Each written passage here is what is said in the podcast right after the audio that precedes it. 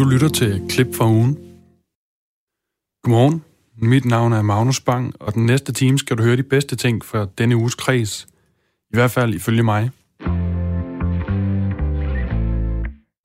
Vi starter ud med et klip fra tirsdag, hvor den grønlandske forfatter Nivak Cornelius gæstede kreds. And it's hard at the end of the day I need some distraction Oh,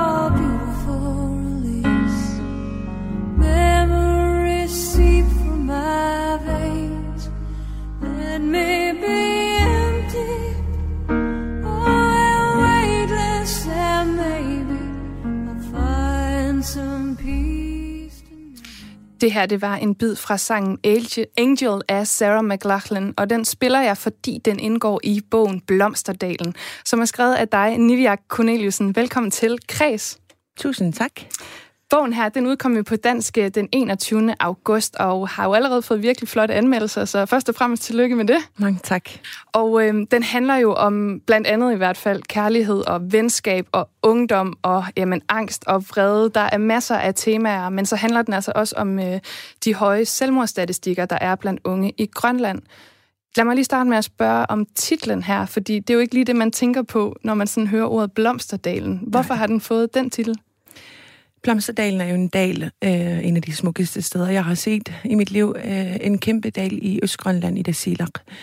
Øhm, og midt i den her dal, så er der en, øh, en kirkegård, der er meget forfalden. Øh, og jeg kender en del mennesker, der, der har begået selvmord der, øh, specielt unge mennesker. Øhm, og min hovedkarakter, hun midtvejs i, i bogen, øh, der befinder hun sig i Dasilak, fordi hendes kæreste øh, kusine har begået selvmord. Øhm, og hun står der øh, og får et meget, meget øh, specielt forhold øh, til Blomsterdalen, fordi det er nogle kæmpe kontraster, hun, hun oplever, øh, og hun indser der, at øh, hun ikke rigtig har noget navn, øh, at hun begynder at tænke på sin egen død, og hun, hun bare er et tal. Og det er jo, altså, ja, vi kommer ind på selve bogen bagefter. Jeg tænker i virkeligheden, vi kan jo starte det hele med, om du har lyst til at læse en lille bid op fra bogen. Og det er et sted, hvor vores hovedperson sidder i et øh, fly og ser ned på Blomsterdalen fra oven. Jeg er lettet over, at det overskyet, da skærmen siger, at vi flyver over den østgrønlandske kyst. Alt er hvidt, og jeg har svært ved at forestille mig, at fjellene er lige under mig. Vi flyver 842 km i timen i knap 12.000 meters højde. Der er minus 61 grader derude. Jeg tager sikkerhedsforlån op fra stolelommen og studerer, hvordan man åbner en nødudgang. Man kan ikke åbne den, mens man flyver. Jeg har lyst til at kaste mig ud af flyet, så jeg kan lande og dø der, hvor min krop hører til. Jeg tager brakposen op fra sædelommen. Jeg lukker mine øjne og koncentrerer mig, før jeg forsøger at fremkalde det sidste billede, jeg har af Blomsterdalen. Det ligner en stor trekantet kusse. Elven ligner kønslæberne og fjellene meget stive kønshår. Jeg vender posen om at skrive mit fulde navn og CPR-nummer i højre hjørne, dato i venstre hjørne og overskriften testamente i midten. Jeg, undertegnet, ønsker at blive begravet i det selagt Grønland. Hvor inden jeg dør, skal min krop begraves i Blomsterdalen. Jeg laver en streg under teksten og underskriver. Forsigtigt driver jeg teksten af fra resten af brakposen og folder papiret til en lille firkant og lægger den ved siden af mit kørekort i min pung. Jeg putter pungen i min inderlommen, inderlommen af min jakke. Tusind tak for, for det, Niviak. Altså, nu har du jo lige læst her vores øh, hovedperson, som flyver hen over Blomsterdalen her, og du står også med bogen i hånden. Og det er jo virkelig altså, den smukkeste forside med de her farvestrålende blomster, og det tænkte jeg sådan, da jeg fik den, sådan wow. Det synes jeg også. ja. ja. øhm, men så forstår man så, at det er de her plastikblomster, som ligger på grave i Blomsterdalen, og så får det jo måske en anden betydning, end det man sådan starter med at tænke, når man ser de her smukke blomster. Og der dukker jo hele tiden de her modsætninger op, altså den her flotte natur over for selvmordet, eller den her gakkede humor, som er også i den tekst, du lige læste op her, eller den del, du læste op her. Altså, hvordan har du sådan rent sprogligt arbejdet med de her modsætninger i bogen? Det, det er generelt bare meget interesseret i øh, at, at skulle tegne et billede, bedre billede af. For eksempel, øh, så er jeg egentlig ellers lidt imod at skulle tale den storslåede natur, men det kan man li- ligesom ikke gå udenom, når man kommer til Dasilak, eller når man snakker om Dasilak. Øh, og så var det vigtigt for mig også at komme med noget lidt mere menneskeligt, sådan lidt mindre idyllisk på en eller anden måde. Øh, og så bare generelt Blomsterdalen, der har jo de der kæmpe store kontraster øh, med en hel masse fjelle over det hele, og så en meget, meget forfalden kirkegård. Øh, og så den meget rå sex, der også er i bogen, og så, så nogle meget, øh, hvad hedder det, kærlighedsfyldte, øh, hvad hedder det, breve til sin kæreste, og så videre. Øh, jeg synes generelt, det er meget, øh, hvad hedder det, interessant at arbejde med de her kontraster, fordi man, man skaber et lidt bedre billede af, billede af hvordan realiteten også øh, ændrer sig, eller hvad hedder det, øh, er meget mere kompliceret, end det er. Ja, og det var også noget, jeg kunne genkende, da jeg læste bogen. Altså det her med, at jeg måske griner af noget, som hovedpersonen siger, og så på et tidspunkt lige bagefter bliver det enormt øh, alvorligt. Og så er der også noget i forhold til, øh, at du skriver, som er måske noget, jeg faktisk aldrig har tænkt over, men det her med, at den lysetid, den faktisk er den sværeste for mange. Og det er der jo også en form for modsætning i på en eller anden måde, fordi man tit sådan forbinder den Præcis. lyse tid med, nu bliver folk gladere, ja. og nu skal vi ud. Hvorfor er tiden i Grønland med de lyse nætter den sværeste tid? Øh, hovedpersonen går jo rigtig meget på research her i bogen. Øh, hun prøver at forstå, hvad selvmord er, og hvornår selvmordene sker. Og hun finder ligesom frem til, at selvmordene sker, når lyset er på vej tilbage, det vil sige midnatssolen, og øh, der aldrig bliver mørkt. Øh, der i maj-juni. Øh, og det er en, øh, en fakta, at... Øh, selvmordene sker der. Øhm, og det, det er jo i stor kontrast til, at vi ople- oplever lyset og varmen som noget godt og positivt. Og, øh, og hun finder frem til nogle forskningsartikler, som siger, at øh, først og fremmest, at der er en teori om, at der er et, en stofskifte, der ændrer sig i hjernen, øh, der gør, at man mere, bliver mere impulsiv og aggressiv, øh, og måske mere øh, impulsiv i sin beslutningsdagen. Og så det andet er, at man efter en lang og mørk vinter håber på, at ens liv bliver bedre, men så bliver det lyst igen, øh, og bliver varmt igen, og alle er glade, undtagen en selv. Øh, så der er nogle forskellige teorier, og man prøver stadigvæk at forstå det. Jeg synes bare, det er meget interessant at, at, at se på, fordi det, øh, hvad hedder det, øh, lyset har jo altid været der. Øh, og om det har nogen effekt på, øh, at der, der sker flere selvmord. Og du har jo netop selv taget aktiv del i den her øh, samfundsdebat om selvmord. Hvordan kan det være, at du har øh, ja, overskud til at kunne gå ind i den? Øh, man finder overskud til det, øh, når det er en vigtig sag. Øh, og det er en meget, meget vigtig sag. Vi har haft det her problem i over 40 år, øh, og der er ligesom ikke sket nogen forbedringer overhovedet, og det er ligesom det drive, jeg har. Øh, først så lavede jeg jo aktivist, og lavede selvmordsdemonstrationer og så videre, og det, øh, det var ikke lige mig. Jeg, jeg skulle ikke være talerør, og jeg skulle ikke være på de sociale medier, eller bare generelt medierne, og lege professionel og ekspert i det hele. Øh, og det er ligesom, jeg det, jeg godt kunne vende tilbage til, det var det, jeg var god til, og det var at skrive. Øh, så det var meget dejligt at lukke for døren øh, for omverdenen og bare skrive på liv og løs øh, på noget, som jeg virkelig, virkelig brænder for. Og drømmescenario er jo, at jeg måske lige prikker til det grønlandske samfund, specielt politikerne, øh, specielt selv, selvstyret, der ikke gør en skid for at gøre tingene bedre. Og nu er du jo lidt måske inde på, hvem der egentlig har ansvaret for, for, for de her selvmord. Hvem har ansvaret for dem, og, og, og hvordan kan det ændres? Du siger, du vil gerne prikke til dem her. Hvad håber du at få ud af det? Øh, alle grønlændere har ansvaret for det. Øhm, samfundet har jo ellers prøvet at, at gøre tingene bedre. Selvfølgelig vil vi gerne have, at der ikke er så mange, der begår selvmord. Øh, men der er så meget sorg og traumer øh, i samfundet. Så man ligesom, når man bringer debatten op i samfundet, så kaster man en hel masse bolde op, uden at der er nogen til at gribe den. Så først og fremmest er det jo også selvstyret, der skal tage ansvar og skaffe hjælp til de mennesker, der, der har brug for det. Øh, så for ligesom at der kan ske en bevægelse i samfundet, og folk, når de tager emnet op, kan få noget hjælp. Øh, og der, der findes bare ikke noget hjælp. Og det er, det er meget, meget ansvaret øh, ligger hos selvstyret. Sådan sagde altså Nivak Cornelius, forfatter til Blomsterdalen. Fra Grønland skal vi til København, hvor denne uges kulturagent kommer fra.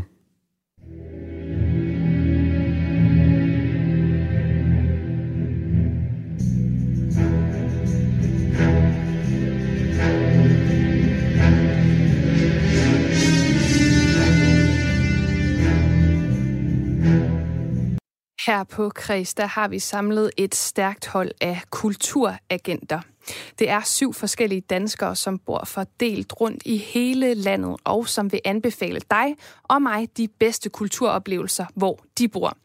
En lokal guide, der kan præsentere dig for nogle af de oplevelser, du måske ikke opdager af dig selv. Og i dag, der skal du møde vores øh, kulturagent fra København. Velkommen til Kreds, Linda Justine Ntemi. Jo, tak skal du have. Linda, du bor jo i København øh, Nordvestkvarter. Du er 25 år, og så arbejder du som øh, vikar i en vuggestue og som freelance kreativ producer. Og en af dine helt store interesser, det er jo musik, og du er faktisk også selv DJ. Hvad giver det dig at øh, være DJ? Jamen, det er en direkte sådan, virkelig fed indgangsvinkel til at opleve og finde ny musik. Øh, lytte til andet end det, man, hvad jeg plejer at lytte til. Øhm, og sådan, det er bare en, ja, det er en anden måde at lytte til musik på, ved også selv at stå med til at lave den. Og øh, normalt, nu lavede jeg jo lige den her intro før med, at øh, det er øh, oplevelser, man kan tage ud og, øh, og se og høre i landet. Men her, der kan man jo faktisk øh, opleve din anbefaling derhjemme, fordi øh, jeg spiller lige noget, og så, så kommer vi ind på bagefter, hvad det er, du har valgt den her uge.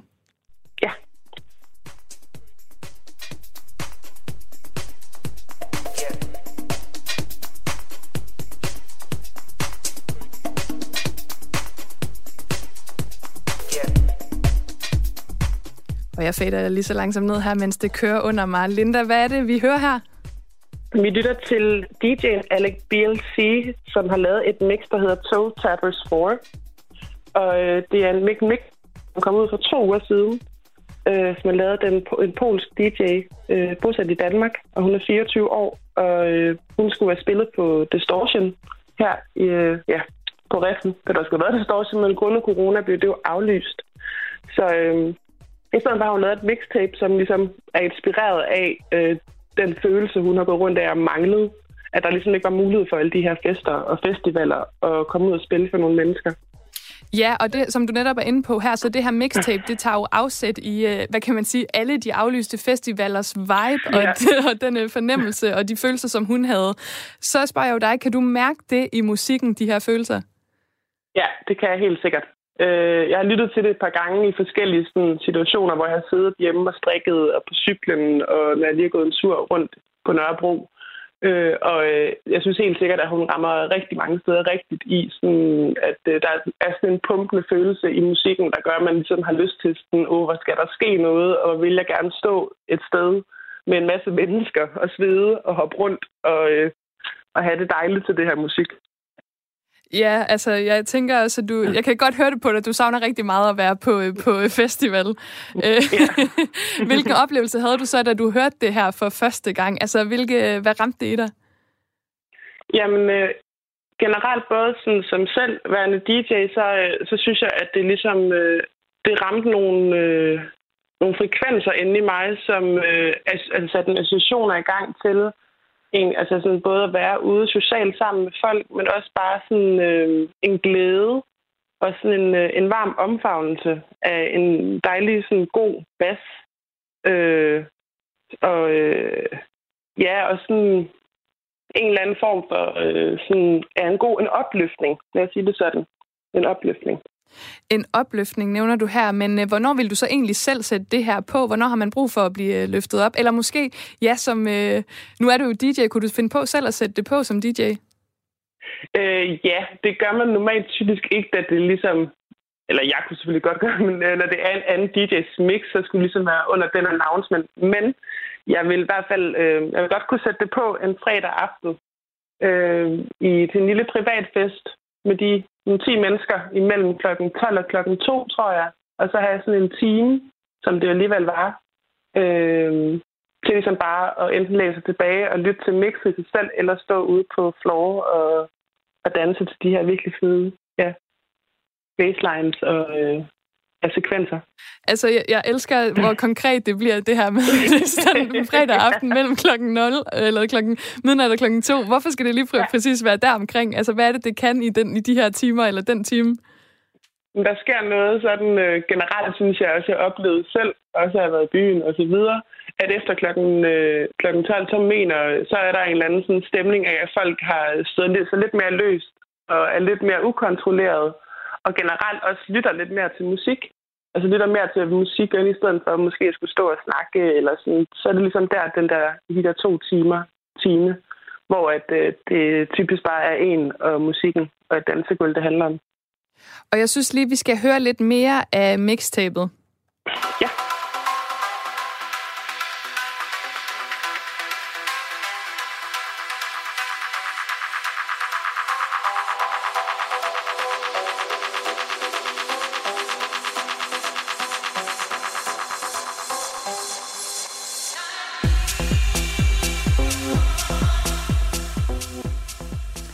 Ja, øh, Linda, du har jo sagt, at øh, det her, det er dit, eller det ved jeg, fordi du har du fortalte til mig tidligere, men det her, det er dit favoritsted i det her mixtape. Altså, for en noob ja. som mig, og for folk, der måske ikke er vant til at lytte til, til mixtapes, hvad er det så det her stykke, det lige præcis kan? Lige her i mixtapet, der er vi cirka en halv time inde, og der er det, vi ligesom har været i sådan en, øh, en opstart, en ulmen af lidt hypnotisk techno og lige pludselig bevæger os over i øh, altså hypnotisk teknosomi. Det er ligesom bare lidt trance, og det er det samme, der kører igen og igen og igen med lidt forskellige sekvenser. Og lige her omkring, der skifter øh, Alec BLC over i at putte en lidt mere afro-house, eller måske bare i hvert fald house øh, stemning ind over. Og det er personligt min yndlingsgenre, både at spille, men også at lytte til. Øh, og med den her kvindestemme, eller kvindelige stemme, der sådan kører i baggrunden, der lige skaber en anden dimension. Det første tidspunkt er jeg ret sikker på i, i øh, mixtapet, hvor der kommer en vokal på. Øhm, og så sker der ligesom noget nyt på en eller anden måde, øh, som som jeg bare synes er mega fed.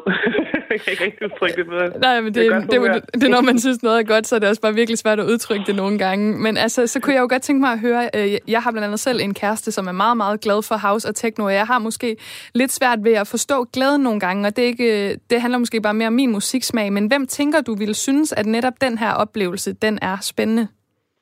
Ja, øh, jeg synes, altså når man ligesom er inde i øh, house øh, og techno på den måde, og det er jo meget niche, altså det er det også at lytte til mixtape i sig selv, øh, så er kategorien, eller, eller generationen, den er kæmpe bred. Altså sådan lige fra folk i øh, 50'erne til folk i start, eller 20'erne.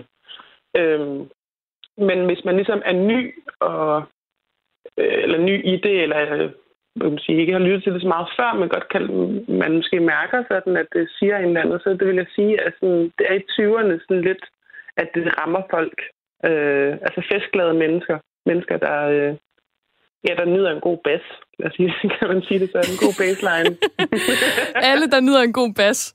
Og jeg skal ja. lige sige til dem, der lytter med, altså hvis man øh, er blevet øh, interesseret her, så øh, kan man altså gå på SoundCloud, og så skal du søge på Alex BLC, A-L-E-K-S B-L-C, og så søger man på Toe Tappers, T-O-E, T-A-P-P-E-R-S, nummer 4. Og det var en time og 8 minutter, det her øh, mixtape, som jo også har hørt lidt fra.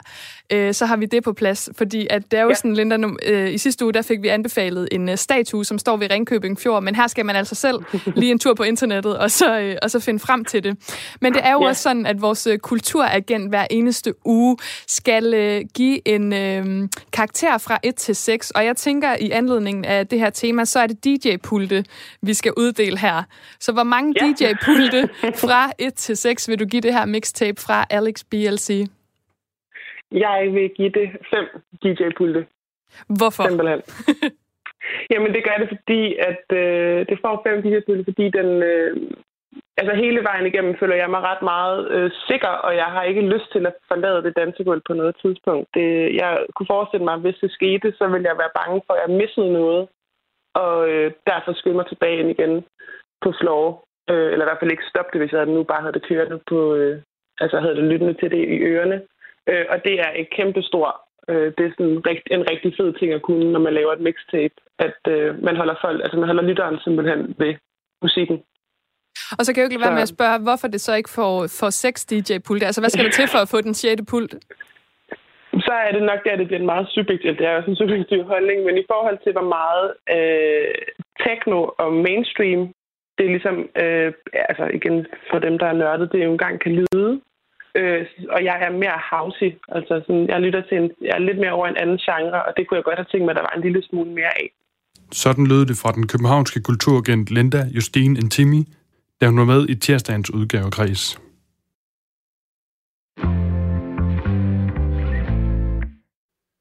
På Teater Svalegang i Aarhus kan man lige nu opleve modens vej fra Bangladesh til Milano i udstillingen X-Ray Fashion. X-Ray Fashion er en 15 minutter lang virtuel reality-rejse ind i modeindustrien, der ønsker at sætte fokus på både mode, moral og miljø. Min kollega Lene Grønborg Poulsen tog i torsdags til Teater Svalegangen for at opleve udstillingen. Nu står jeg altså her uden for Teatret Svalegangen i Aarhus, og den forestilling, som jeg skal ind og se her om lidt, den mangler faktisk en del af de kendetegn, der normalt øh, definerer en teaterforestilling. Fordi for det første, så skal jeg helt alene ind i salen, og så skal jeg også have sådan et par virtual reality briller på, og dem skal jeg altså have på fra start til slut. Og den her forestilling, den hedder X-Ray Fashion, og øh, producenterne bag den, de kalder det en fortælling om modtøjets vej fra Bangladesh til Milano. Men nu må vi altså se, om den her teknologi, den kan overbevise mig. Jeg går ind her på Svalegangen. Mit navn det er Maria Ingermann, og jeg kommer fra VR-firmaet MAN. Ja, MAN er et to-personers firma, mig og min øh, samarbejdspartner Sine Ungermand, som øh, fandt en kærlighed til det her nye format, der hedder XR, Extended Realities, øh, gennem vores studie på en filmuddannelse i Aarhus, der hedder VR Film og Transmedia. Øhm, og vi er simpelthen blevet forelsket i alle de her nye måder at fortælle historier på.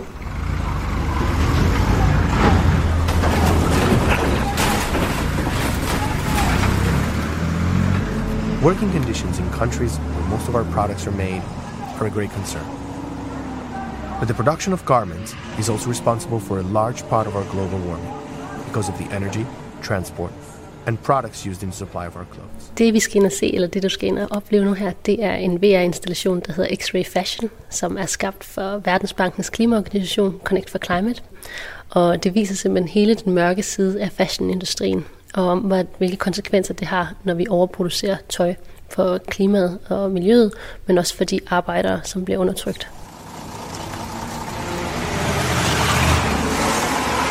This man in Gujarat, India, is stuck in a cycle of poverty. His wage will secure him and his family little beyond their next meal. He's a small part of a consumer driven system that makes him work to exhaustion, suffocating in cotton dust for many hours a day just to feed his family.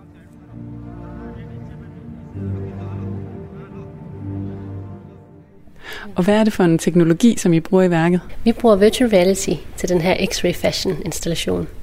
Og det er øh, virtual reality, øh, hvilket betyder, at man har en brille på, og så kommer man ind og ser et 360 graders miljø hele vejen rundt omkring dig, som om at du er til stede i det univers. Sådan cirka. Du får nogle VR-briller på, og en VR-rygsæk. Når du så bliver bedt om at træde op på platformen her bag mig, så vil der være øh, et hvidt felt, som du kan se igennem brillen. Og nu vil jeg lige vise over til min kollega Anton, som står her, som vil hjælpe dig med at få udstyret på. Okay, så går jeg pludselig på sådan en modekatwalk med folk, der tager billeder af mig. Fashion can mean so much to many of us.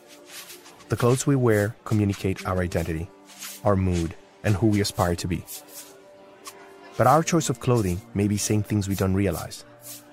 The price we pay goes beyond the price tag, affecting the economies of countries and the natural environment. Og det vi har gjort som skaber, det er, at vi har været ude og filme, hvordan det ser ud behind the scenes, til, hvordan tøj bliver lavet. Så vi har for eksempel været i Indien i det her til X-Ray Fashion for at filme en sweatshop øh, og, far, øh, og filme de forhold, de lever under øh, og de arbejder under hver dag. Så kommer der en stol øh, til syne foran mig, og, og jeg, øh, jeg har lidt svært ved at forstå, om det er en ægte stol, eller om det bare er en stol, jeg ser i de her briller. Og nu sidder jeg og ser på en øh, systue i selskab med, øh, hvor mange er der? 20 kvinder, som syr på maskiner. Og larmen, den er sådan overdøvende i højtalerne, fordi de syr på maskine i noget. Øh, jeg tror, det er cowboystof. Og jeg ved, at I også arbejder med øh, andre sensorer. Øh, hvad kan jeg mere opleve derinde? Man kan blandt andet også opleve at stå i, i noget vand i en ulækker øh, slum, i et, i et ulækkert slumkvarter. For, fordi at en af de ting, det er, at når tøjproducenterne, de store fabrikker, de farver deres tøj, øh, så ryger der rigtig meget spildevand ud, øh, og også kemikalier ud i det lokale samfund. Og så samtidig, så har vi addet en lugt til, så det lugter sådan en lille smule kemikalisk. Øh, og desuden så står man også med bare tæer i vand, mens man ser det her. Så man bliver virkelig stimuleret på, på alle sanser, når man ser den her oplevelse. Der kommer sådan en lyd af vand og og nu tror jeg, at jeg skal træde ned i noget. Wow, wow. Det, det er sådan virkelig koldt. Ej, det er faktisk det er vildt ubehageligt. Jeg ved ikke, hvor jeg er på vej hen nu. Det er vigtigt at bruge fysiske effekter, fordi så lige pludselig så kan man nå publikum på et dybere niveau. Øhm, når vi bare ser og, og hører, som mange andre ved oplevelser gør, så går det ikke helt så dybt. Øhm, men ligesom alt andet, når vi virkelig har prøvet nogle forskellige ting, øh, på egen krop, så husker vi det bedre. Det er en bedre måde at lære på. Øh, så det har været vores teori bag det her værk, det er, at hvis vi placerer folk i de her situationer, ser en sweatshop, ser et slumkvarter i Indien, og så samtidig stimulerer alt det, vi kan rundt omkring, så føles det virkelig som om, at folk er til stede og er der, og så gør det større indtryk på publikum, øh, end hvis de for eksempel bare havde læst det på tekst eller set et billede. Åh, åh, åh, ej. Lige pludselig så lugter han bare vildt dårligt. Ej, ej, det lugter sådan af, um, af råden banan eller sådan noget. Um, ej, jeg står, på, jeg står midt på en kæmpe losseplads med skrald, der bare hober sig op omkring mig. Ej, det er virkelig som om, at man bare stak hovedet ned i sin egen skraldespand, øhm, som man så bare ikke lige havde smidt ud i en uge eller sådan noget.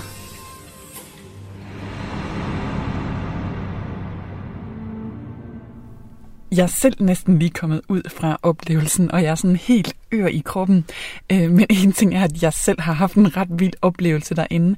Noget andet er, øh, hvad nogle af de andre publikummer tænker om det her med øh, virtual reality-oplevelser. Og jeg står her med Michelle Christensen. Hvilken oplevelse havde du derinde? Øhm, nu arbejder jeg inden for bæredygtig mode, øhm, så jeg har været 15 år i branchen, og er selv der, hvor jeg ikke kan holde det ud længere. Um, så for mig det var faktisk meget følsom oplevelse. Jeg, var, jeg fik et par tårer i øjnene, um, fordi jeg kender det alt for godt.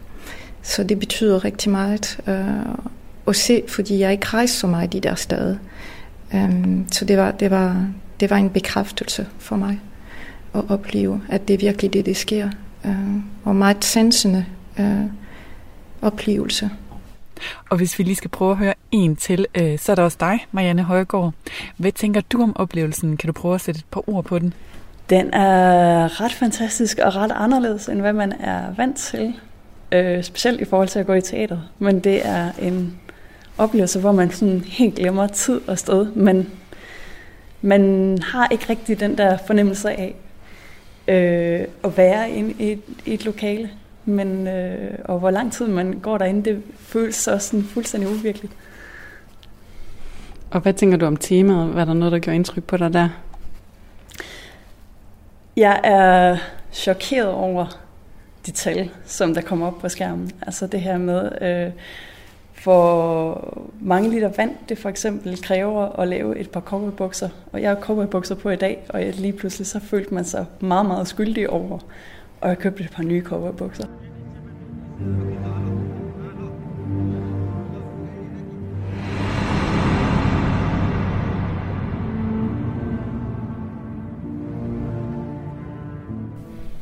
Og programmet i dag i Kreds, det handler jo om, om virtual reality, det kan være sådan en game changer inde i for kunst- og kulturbranchen. Mm. Ser du det som sådan en uh, helt særlig markør, der kommer til at gøre en stor forskel i fremtiden? Det gør jeg helt bestemt. Jeg, øh, vores arbejde er lige netop fokuseret på historiefortælling, og hvordan man kan skabe nogle vanvittige oplevelser for publikum. Det er, det er helt klart her, mands kærlighed ligger, det er at skabe de her oplevelser, øhm, som kan lidt mere, og vi følger også rigtig meget med på, hvad der sker på et internationalt plan, og der sker rigtig meget, også i forhold til, nu for eksempel med X-Ray er en, en institution, der kun der er linær, men vi kan også hurtigt komme ud og snakke interaktive oplevelser, hvor der kan være multiple slutninger, men også hvor der måske kan være skuespillere inde i VR og spille de her virtuelle karakterer, man møder derinde. Og så kan man snakke med dem in real life. Øhm, og især her efter covid-19 har der også været en stor efterspørgsel på, at det ikke behøver nødvendigvis at være fysisk. Det kan også være, at man bare tager en brille, lukker på et program, og så kommer man ind og møder nogle andre, der sidder rundt omkring i verden. Nogle af dem er måske skuespillere og faciliterer en historie, andre er ikke. Og så kan det lige pludselig så bliver det en helt ny form for oplevelse, alt det her. Så jeg tror bestemt, der er en stor fremtid for både virtual reality og augmented reality i kunst og teater.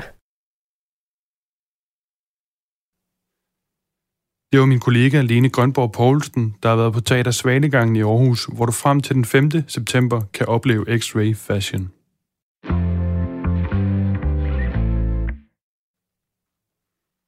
I kreds hylder vi hver onsdag de mest inspirerende mennesker i det danske kulturliv. Det gør vi med inspirationsstafetten, og da den blev uddelt i onsdag, lød det sådan her. Og øh, dagens inspirationsstafet, den går til dig, Kasper Mikkelsen.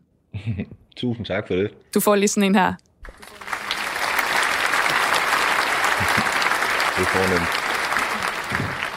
Kasper, du er musiker og selvstændig kulturiværksætter, og så er du blandt andet musikeren bag Audiograf, som er en slags visuel musikoplevelse. Er det korrekt forstået? Det er rigtigt, ja. Og så er du også en af folkene bag Folk og Festival, som er en folkemusikfestival i Esbjerg og Amagen, og Alternatur, som er en webudgivelse med naturinspirerende lydmontager fra Vadehavet. Og det er jo faktisk ikke bare mig, der har valgt, at du skal have den her stafet. Det er sidste uges udvalgte Erling Pettersson. Jeg tænker, vi lige skal høre, hvad Erling sagde. Er du med på den? Absolut. Og nu skal vi sende stafetten videre, og her får du, Erling Pettersson, lov til at bestemme, hvem skal have næste uges inspirationsstafet. Det skal Kasper Mikkelsen. Kasper er en ildsjæl, en dygtig musiker, kreativ og springfyldt med idéer, og så har han en fantastisk evne til at sætte store arrangementer op og samle talentfulde musikere til disse arrangementer. Det er inspirerende, ikke kun fordi der er med, men også for os andre. Jeg har selv haft et fint samarbejde med Kasper Mikkelsen som rektor på Esbjerg Gymnasium og nyt hans mange musikalske initiativer. Så han fortjener det virkelig. Ja, men du er jo allerede lidt inde på det her, så det er næsten overflødigt at spørge om hvorfor, men har du lyst til at sætte flere ord på, øh, hvorfor det lige præcis skal være Kasper? Nej, men jeg synes, at han, øh, han er en, som har været så initiativrig og, og sat så mange ting i gang, øh, øh, øh, har så mange idéer, samtidig med, at han er ikke en, der sådan maser sig i forgrunden og, og, og på den måde måske er, er længst fremme i, øh, i rampelyset. Så øh, det er på mange måder øh, en øh, rigtig sympatisk person, der fortjener den her pris.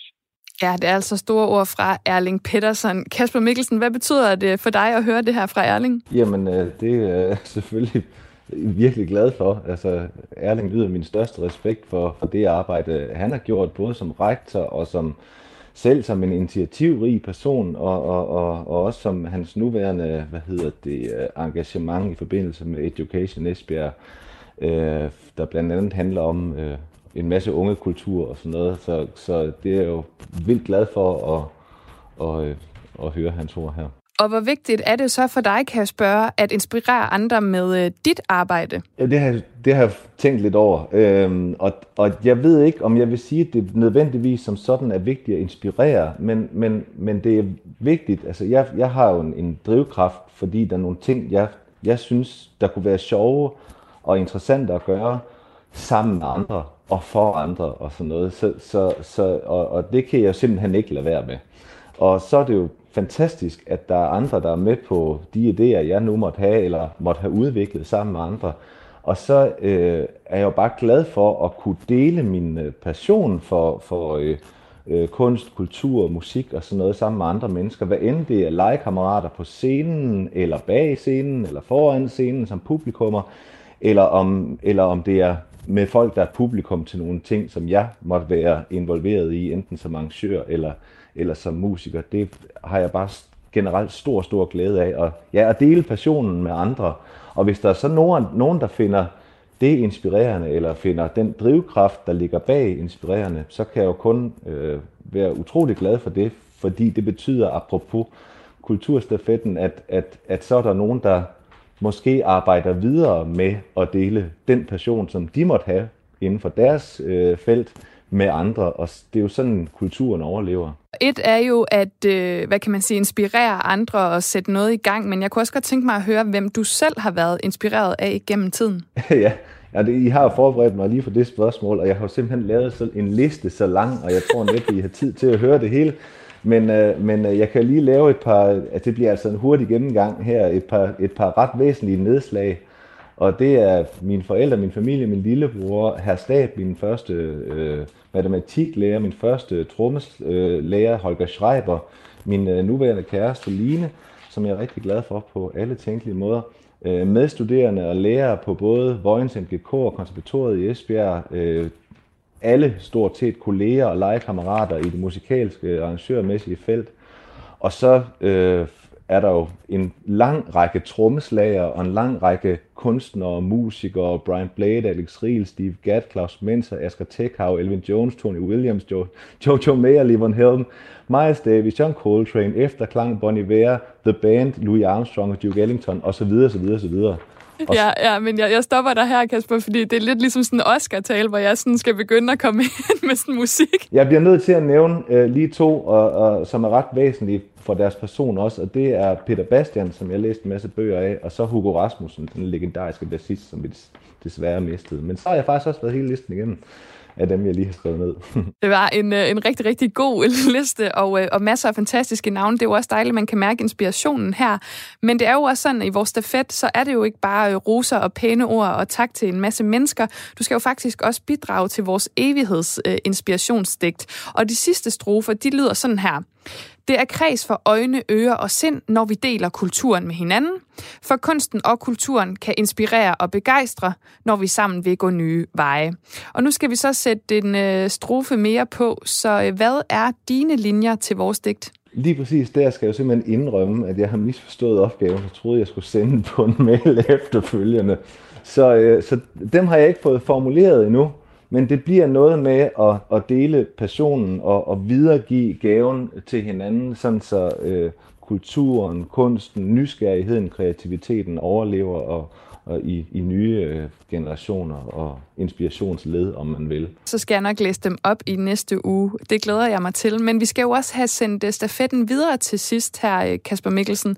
Og derfor du jo lov til at bestemme, så hvem skal egentlig have næste uges inspirationsstafet? Jamen, øh, det, øh, den der popper tydeligst op, det er øh, en musiker og øh, orkesterleder, kunstner, der hedder Martin Schack, som også er meget aktiv som arrangør øh, af både festivaler og koncerter og øh, forskellige ungdoms jazzcamps og øh, har et spillested og sådan noget. Og han, øh, jamen det er jo lige før jeg kunne kopiere øh, øh, Erlings øh, tale før. Altså det er med til ildhu, iværksætter, evne og hele tingen med at få folk med på idéerne og, og virkelig, virkelig brænde for sin sag øh, langt stykke hen ad vejen uennyttigt, men, men simpelthen bare for sagens skyld og få andre med på det, både som publikum og som legekammerater og medarrangører. Det synes jeg, han har en forbilledelig evne til, som jeg i den grad har været inspireret af. Det var altså Kasper Mikkelsen, som i den her uge modtog inspirationsstafetten.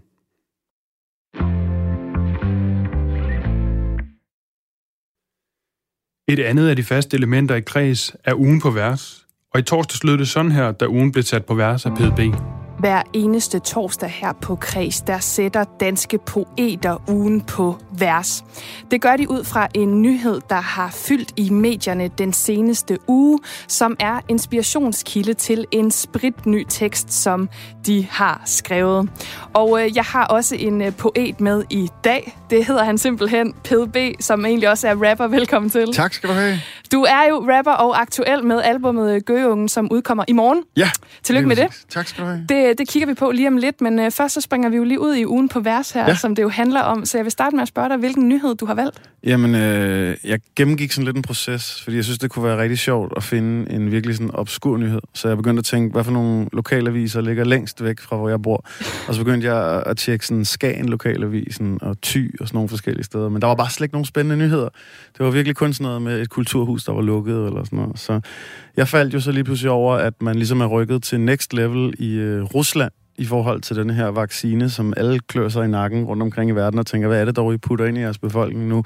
Og de øh, i den her uge øh, vaccinerer 40.000 personer mere med den her vaccine, som ingen rigtig ved, hvad indeholder. Og det synes jeg var så grotesk, at øh, det kunne være meget sjovt at skrive noget om. Ja, altså jeg er meget, meget, meget spændt, og jeg, du har jo egentlig svaret på allerede, hvorfor du har valgt den her øh, tekst, så jeg tænker egentlig, at vi simpelthen bare springer ud i det. Øh, jeg Ja. vil starte med at spørge, har teksten en titel, eller kører vi den sådan navnløs? Øh, jamen, jeg synes bare, vi skal kalde det Vladimir. Jamen, så kan jeg øh, Det sige... handler også lidt om sådan min, min egen personlige fascination af det her. Øh, nærmest sådan et koncept mere, end det er et menneske, der hedder Vladimir Putin, ikke? Øhm, det er simpelthen PDB her med ugen på vers, og øh, det er altså med teksten Vladimir. Yeah, okay. Prøv at høre her. Yeah. Okay. yeah. Uh. Jeg er lige glad med, hvad alle siger. Jeg er rimelig fascineret af Vladimir. En mand, der klæder sig og taler som en bandekriger, og fuldt og fast tror på sine egne fantasier. Hvad vil du gætte på sådan en verdens erobrer? Gør forud for en vaccine, han vil servere til millioner. Du tænker, den er godkendt på tværs af institutioner? Nej, den er testet på 76 personer. Der bliver fuldt af 40.000 i denne uge. Det er en fremgangsform, der er svær at gennemskue. Uden pis, vaccinen hedder Sputnik. Det har fået andre diktatorer til at sende et sulten blik. For eksempel Lukashenko har fået Putin til at love russerne har en omgang klar, som han kunne bestille. Som om der mangler et par brikker i hans puslespil. Med alle problemerne i Belarus burde han være musestil. Og Rusland har en fucking forening, der hedder Statsagenturet for Offentlig Mening. Og den undersøgelse, de har banket op, viser 52 procent ikke tør prøve det på egen krop. Og her er Vladimir Putin lidt en farlig fyr, for kritikere af staten bliver ikke bare brugt som krammedyr. De kan sænke folk ned i et karmesyre, eller prikke dem med radioaktiv paraplyer. Og forskere hele verden rundt klør sig i nakken og siger det her forfærdeligt dumt. Fordi rundt om kloden, der arbejder de hvert sekund, men trusserne bare giver noget, der nok ikke er kernesundt. Resten af verden går med masker eller charmeklud. Putin deler ikke sin opskrift, men jeg har et bud på vaccineproduktion fra Moskva, når vodka rimer på Made in Russia. Du får lidt ordentligt, ordentligt bit her. Jeg skulle til at sige ordentligt klapsalve. Tusind tak.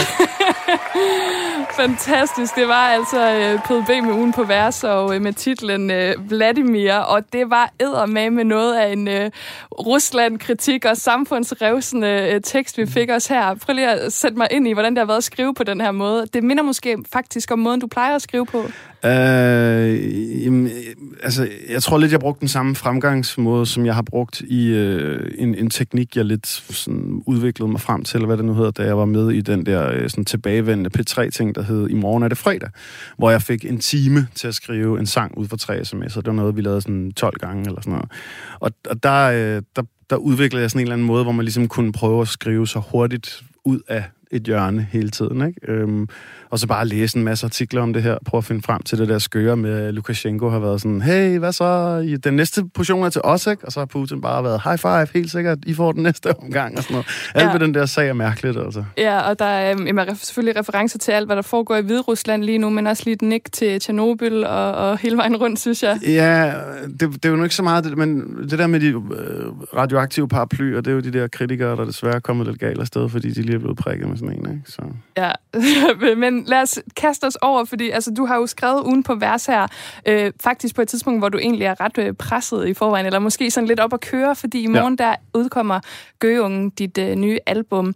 Og den titel, den refererer til en film fra 1984, du selv har været med i. Kan du ikke lige fortælle den historie? Øh, jo, helt mærkeligt. Den eneste film, jeg nogensinde har været med i, var en film, hvor jeg blev lånt ud til den som øh, spædbarn.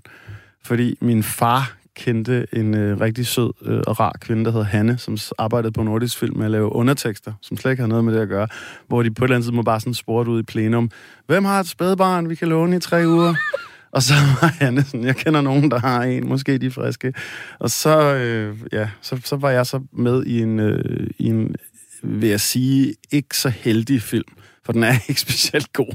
Nej. Øh, og den handler blandt andet om, at en, øh, en pige så får den her lillebror, som så er mig, og så fordi, at hun ligesom mister opmærksomheden for sine forældre og sådan noget, så har hun nogle sådan lidt febermareridsagtige ting, hvor hun forestiller sig, at hun slår barnet ihjel og drukner det og sådan noget. Og jeg kan huske, da jeg var helt lille, og jeg så den her film, mine forældre havde den på VHS og sådan noget, der var jeg mega bange, fordi, no, hvorfor prøver hun at dræbe mig? Sådan, men Ja, så i, i lang tid, der troede jeg bare, at den her film var væk, fordi der skete det for et par år siden, der forsvandt IMDB-siden også. Så jeg tænkte, at der var ikke nogen, der har lyst til, at den her film eksisterer. Og det er også fair nok, fordi den er som sagt ikke særlig god. Men så googlede jeg den sidste år for sjov, og fandt ud af, at den lå inde på Cinematikets øh, video bibliotek, tror jeg det hedder. Ja. Så kunne jeg tage derind og sidde i sådan en lille akavet pornobiograf og se øh, den der skrækkelige film. og den udkommer altså i morgen ja. øh, med samme, samme navn, nemlig Gøgeungen her. Ja. Altså på den her plade, der er jeg, øh, eller på tracklisten kan man sige, der er et øh, nummer, som hedder Mandrilmusik, og jeg har lagt mærke til, at du jo måske har et eller andet med sådan øh, kult øh, stof, hvis man kan sige det på den måde. Altså på albumet Sparring fra 2017, der havde du også nummeret Tommy Wiseau, som altså er manden bag øh, en af de vildeste kultfilm nogensinde, nemlig The Room. Og så er der simpelthen drillmusik her på, på tracklisten i morgen. Ja. Er du bare en kæmpe kultnørd? Hmm, det, det ved jeg ikke. Jeg, jeg, jeg kunne godt frygte det. Jeg tror, jeg er sådan en, der øh, indtager rigtig mange podcasts og sådan noget om især film og serier og mærkelige ting. Og så er jeg jo bare en af dem der. Jeg har lige præcis den der album bare vokset op med Kasper Mandrill-aftalen. Ikke? Og ligesom jeg siger i nummeret, så burde jeg give dem en skideball, fordi de ødelagde min søvn i hele 8. og 9. klasse, ikke? Øhm, som ja, var den måde, man blev super præget på sin humor dengang. PDB, vil du knytte nogle flere ord på mandrilmusik, eller selv præsentere det her, inden jeg sætter det på i jamen, radioen? Jamen, øh, jeg, jeg kan sige, at jeg er, jeg er spændt på at høre på et eller andet tidspunkt. Jeg har allerede en gang afsløret over for Lasse Remmer, at jeg var fanboy, og at vi, at jeg, jeg, jeg nævnte over for ham, at der i 99 har været 4-15-årige drenge, der stoppede ham på sådan et busstopsted og bare prøvede at opføre så mange mandrill-sketches, vi overhovedet kunne, hvilket bare fik ham til at bevæge sig væk fra, så hurtigt han kunne. Og der var jeg en af dem. Så jeg er spændt på at se, hvad resten af dem synes om det, fordi jeg blandt andet skal spille til Lars Hjortøjs øh, nye øh, jazzklub, hvor jeg skal ind og rappe over noget. Jeg er gode venner med Benjamin Koppel, så der kommer jeg også til at møde ham. Så jeg håber, at de synes, det her nummer er sjovt og ikke åndssvagt. Fedt, og her får I altså nummeret PDB med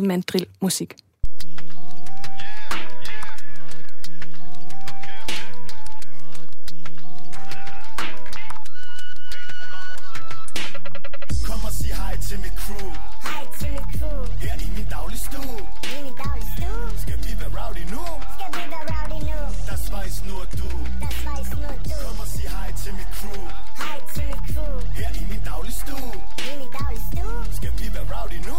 Skal vi være rowdy yeah. nu? Yeah, spice nu og du mandrill-musik. gentleman finder, betaler og holder din dør. Men jeg kan også være Lennart Kelsen og bolle der tør. Knække anemoner med nakken som en loverboy bør. Så hvis jeg kigger ind, bliver det ikke et kort besøg. Jeg holder længere end Svend Olatas rekordforsøg. Går ind i det med fokus og mere hovedkuls End Fischer, Lohmann eller Jonas fra Puls. Som dåsen Allan lukker jeg munden på alle. Må bruge rødvinstøj i læbet for at få lugten til at falme. Kan være op i 100 år, men kun sekunder om at falde. Med et forkert skridt kan du forstå det, Marianne. Så legenderne de kigger for oven. Det er lige så sikkert som at isbjørnen skider i skoven. Fortæller bartenderen, jeg skal have bajer og sidevogn. Til jeg danser på barn, og han råber vildere klovn. Kom og sig hej til mit crew. Hej til mit crew. Her i min daglige stue. I min daglige stue. Skal vi være rowdy nu? Skal vi være rowdy nu? Der svejs nu og du. Der svejs nu og du. Kom og sig hej til mit crew. Hej til mit crew. Her i min daglige stue. I min daglige stue. Skal vi være rowdy nu? Skal vi være rowdy nu? Der svejs nu og du. Ren Bjarne Goldbæk, jeg er alt for mobil Brummer og nedstiger, som om jeg var totalt ud af skid. Altid sulten, men efter jeg har taget min bid Tænker jeg, jeg skulle have haft mere forberedelsestid. Beskyldningerne larmer som byer af demonstranter Og fylder mit kadaver med de frygteligste tanker. Du må love mig, du taler pænt og lytter til de andre Og ikke lægger en tung sten på fryser, når det banker. For min sindstilstand er ren mandrillen fan Blandt krøllede eksistenser er jeg som en fisk i vand. Jeg er ligesom Wesley Snipes, en rigtig businessman. Ikke noget jeg ikke kan, bare tjek min Instagram. Hørte du ikke det sidste jeg sagde? Kom med spørgsmålene, men start tid tilbage. Smoky, smoky, skulle du være forvirret en dag? Har jeg svarene på selv 100 kiks med smag? Og jeg kunne spise en hel palle Måske lidt tør i starten, men du bliver bit af det Jeg burde give fire voksne mennesker en skideballe De smadrer min søvn i hele 8. og 9. klasse Kom og sig hej til mit crew Hej til mit crew Her i min daglige stue I min daglige stue Skal vi være rowdy nu? Skal vi være rowdy nu? Der svejs nu og du Der svejs nu og du Kom og sig hej til mit crew Hej til mit crew Her i min daglige stue I min daglige stue Skal vi være rowdy nu? Skal vi være rowdy nu? Der svejs nu og du Der svejs nu du Det var altså rapper og freestyler PDB, der havde sat ugen på vers i den her uge. I onsdagens udgave Græs kunne du høre om Else Marie Præde, der lige har fået opkaldt en plads efter sig i Aarhus. Indvielsen af pladsen skulle have været i dag, men den er aflyst på grund af, ja, gæt selv, corona. Min kollega Karoline Kær Hansen tog ned til der, hvor pladsen skal ligge, for at finde ud af, om folk egentlig kendte eller kender noget til Else Marie Pade. Lige nu står jeg nede på det, der kommer til at hedde Elsa Marie Pades plads, som ligger nede ved godsbanen i Aarhus. Og øh, godsbanen ligger på min øh, højre side lige nu, og på min venstre side er der en masse byggeri, og det er fordi, at den nye øh, Aarhus øh, Arkitektskole er ved at blive bygget, og det er altså lidt et øh, clash mellem de her forskellige byggestile, vil jeg sige. Foran arkitektskolen, der ligger der sådan øh, barakker og øh, container, og der er sådan et grønt område, fordi det er sådan et, et ret alternativt område her i Aarhus. Og mellem godsbanen og den nye arkitektskole, der ligger der øh, skaterramper. Det er sådan meget betonagtigt. Inden jeg skal tale med en, som ved noget om Else Marie Pade, og kan gøre mig klogere på, hvem hun var, og hvilken betydning hun har for musikmiljøet i dag, så har jeg lige besluttet mig for at undersøge, hvor mange hernede på pladsen, der egentlig ved, hvem Else Marie Pade er. Fordi måske er det bare mig, der er helt uvidende. Så øhm, nu prøver jeg lige at se, om jeg ikke kan finde nogen hernede, jeg kan spørge. Hej. Jeg kommer fra Radio 4. Må jeg stille dig et spørgsmål? Lige nu så sidder du på øhm, Else Marie Pades plads. Ja. Ved du, hvem det er? Nej, det gør jeg ikke. Hvis jeg nu siger, at hun er musiker og modstandskvinde under 2. verdenskrig, er der så en klokke, der ringer? Nej, jeg har stadig ikke hørt om hende. Aldrig nogensinde? Nej, det tror jeg ikke. Undskyld. Må jeg spørge dig om noget, inden du cykler videre? Jeg hedder Karoline, og jeg kommer fra Radio 4, og jeg er ved at undersøge, om øh, der er nogen, der ved, hvem Else Marie Pade er. Ved du det? Øh, Pade. Jeg synes, jeg kender det navn der Pade. Else Marie Pade. Er hun kunstner eller sådan noget? Musiker og modstandskvinde. Okay. Ja, det, det jeg, nej, jeg kender hende ikke sådan direkte. Undskyld, må jeg spørge dig om noget? Ved du, hvem Else Marie Pade er? Else Pade? Øh, nej, ikke umiddelbart. Undskyld, må jeg spørge dig om noget?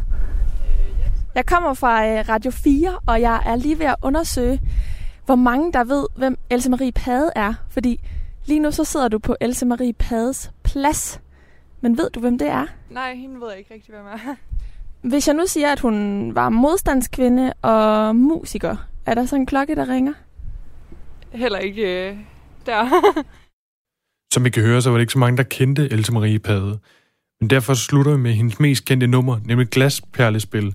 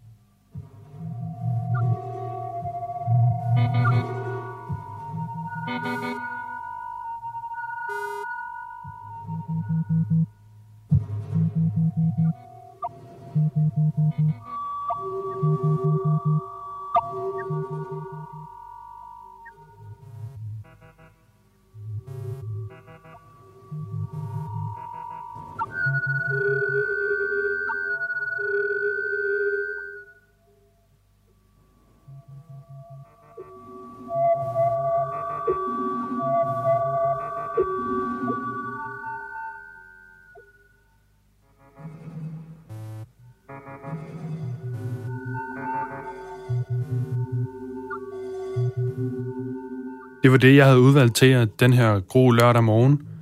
Rigtig god dag, og husk, du kan høre Kreds tirsdag til fredag fra 17 til 18.